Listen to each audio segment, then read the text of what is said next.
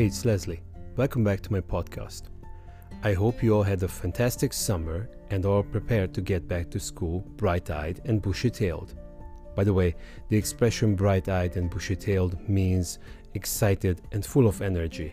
It always makes me think of a squirrel that had just had a shot of an energy drink and is running around like a madman, swinging and wagging its tail around. That kind of image always makes me smile.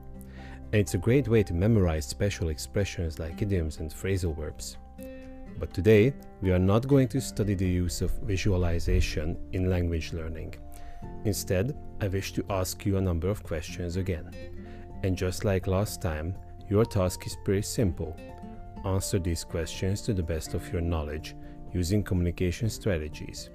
Remember, start answering the questions by doing so on your own and alone in your room outside the house with nobody around to disturb your focus. Then move on to record your answers, but concentrate only on your answers and nothing else. Then listen to your answers and notice anything that makes your message hard to understand, like your pronunciation, speed of speech, use of English, or vocabulary issues. Next, sort out these issues by correcting them. Once you're done with that, re answer the original questions, but in a more confident and more determined style this time. Why this style, you might ask?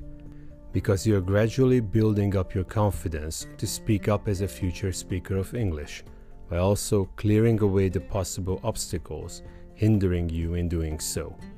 Remember, we are not just building up your speech fluency here, but your style and confidence too. Now, are you ready for those questions? Good. Let's get down to business then. What were your expectations for this school year? What goals did you set for yourself for this term? Are you a newbie when it comes to studying skills, or are you more like a veteran study master?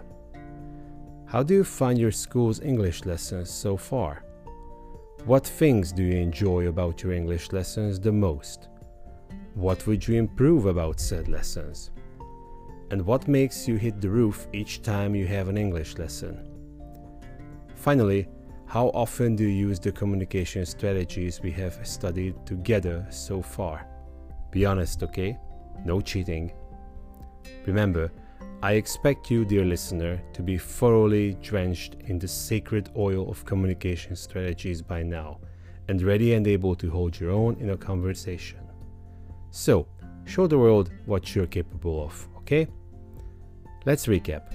In today's episode, we started the new school year with a touch of study skills and a bit of question and answer or Q&A session. I honestly hope it didn't make you sweat, but instead turned you into a bright-eyed and bushy-tailed little squirrel of English. I hope you enjoyed today's episode of Fluent English Now. Until next time, keep speaking English. Bye.